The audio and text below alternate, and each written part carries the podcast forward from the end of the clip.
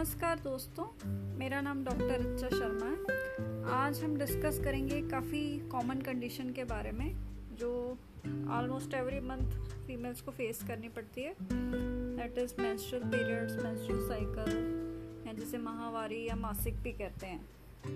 हर भाषा में जो है वो डिफरेंट नाम है।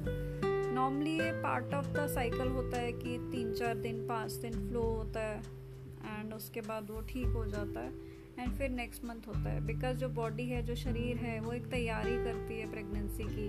तो जब प्रेगनेंसी नहीं होती बिकॉज़ हर महीने तो प्रेगनेंसी नहीं होगी, या किसी को यंग एज है, या एज ज़्यादा है, या वो प्रेगनेंसी प्लान ही नहीं कर रहे हैं तो ऑब्वियसली प्रेगनेंसी नहीं होगी। तो उस कंडीशन में जो आपकी एक बच्चेदानी की लाइनिंग सतह होती है, वो शेड हो जाती है। In the form of flow blood के फॉर्म में वो निकलती है, जो हमें मैंस्ट्रुअल फ्लो जिसे हम कहते हैं। ऐसे तो ये पार्ट ऑफ़ द साइकिल है, पर सभी में ये नॉर्मल तरीके से नहीं जाता। किसी किसी में उन्हें काफ़ी मुश्किलों का सामना करना पड़ता है। हो सकता है उन्हें पीरियड से पहले ही कुछ ऐसे सिम्टम्स हों हैवीनेस लगे पेन लगे कभी कभी इरिटेबिलिटी हार्मोन चेंजेस होती हैं ब्रेस्ट टेंडरनेस होती है वीकनेस होती है, नींद आती है बहुत। That is called as pre menstrual syndrome and वो जैसे पीरियड्स आते हैं, उसके साथ वो ठीक हो जाती है।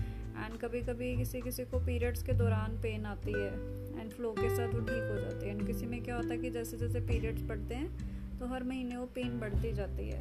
एंड कुछ में होता है कि क्या पता मिड साइकिल जैसे ओवुलेशन पेन भी कहते हैं, जिस टाइम एक रिलीज़ होता है, उस टाइम पेन हो सकती है। सो डिफरेंट टाइप की पेन्स है। अब इनकी इंटेंसिटी कितनी है, कम है, ज़्यादा है, बहुत ज़्यादा है माइल्ड मॉडरेट फेयर जिसे हम कहते हैं, उसके बेसिस पे पेशेंट्स जो है ट्रीटमेंट सीख करते हैं। कोई भी अगर आपको ऐसी पेन होती है, आप एक दो महीने, तीन महीने उसे ऑब्ज़र्व करिए। मे बी आप रिकॉर्ड कर सकते हैं। कहीं डायरी में लिख के रख सकते हैं, जिसे मैंस्ट्रुअल डायरी कहते हैं। एंड जो जो चेंजेस आप एक ऑब्ज़र्व करें उसे मेंशन करें। एंड इसे इग्नोर नहीं करना चाहिए बिकॉज़ ऐसा नहीं है कि हम इसे एक मान के चलें कि नहीं, मैं फ़ीमेल हूँ तो मुझे झेलना ही है हर महीने। सभी झेलते थे तो हमें भी झेलना है। बिकॉज़ कभी कभी हो सकता है कि या फिर कोई अंडरलाइंग सीरियस रीज़न हो। जो अगर हम निगलेक्ट करते हैं तो डे बाय डे वो बढ़ सकता है। अभी मेडिकल टर्म में ये कंडीशन को बोलते हैं डिसमेनोरिया ये प्राइमरी भी हो सकता है और सेकेंडरी भी हो सकता है। प्राइमरी होता है जिसमें कोई कारण नहीं पता चलता। ये भी पेशेंट की टेंडेंसी हो एंड पेशेंट uh, जो है उनको इंक्रीज वस्कुलरिटी हो कुछ हार्मोन चेंजेस हो। दूसरा होता है सेकेंडरी सेकेंडरी है कि जिसमें कोई अंडरलाइन कॉज होते हैं, जैसे फाइब्रॉइड्स रसोली जिसे हम कहते हैं डीनोमायोसिस कोई सिस्ट हो सकती हैं, कोई इन्फेक्शन हो सकता है, हो सकता है ट्यूब और ओवरी जुड़ी हो, जिसे टीओमास कहते हैं।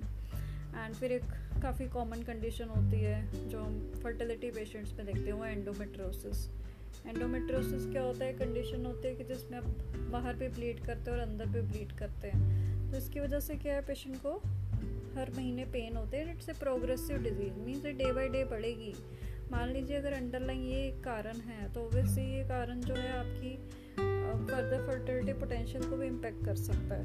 तो अगर आपको किसी, कभी भी इस तरह की कोई दिक्कत आती है तो आप इसको निगलेक्ट मत करिए एंड जो भी कंसर्न डॉक्टर है, उनका एक ओपिनियन लीजिए ताकि चीज़ों को टाइमली पकड़ा जा सके इंटरवीन किया जा सके so that the fertility can be maintained because कभी कभी क्या होता है कि पेशेंट्स को क्या पता इन्फॉर्मेशन ठीक से नहीं मिले एंड चीज़ें इतनी आउट ऑफ़ कंट्रोल हो जाएँ कि उसमें वो चीज़ों को हम चेक नहीं कर सकते। सो आई होप आपको ये वीडियो हेल्पफुल होगा।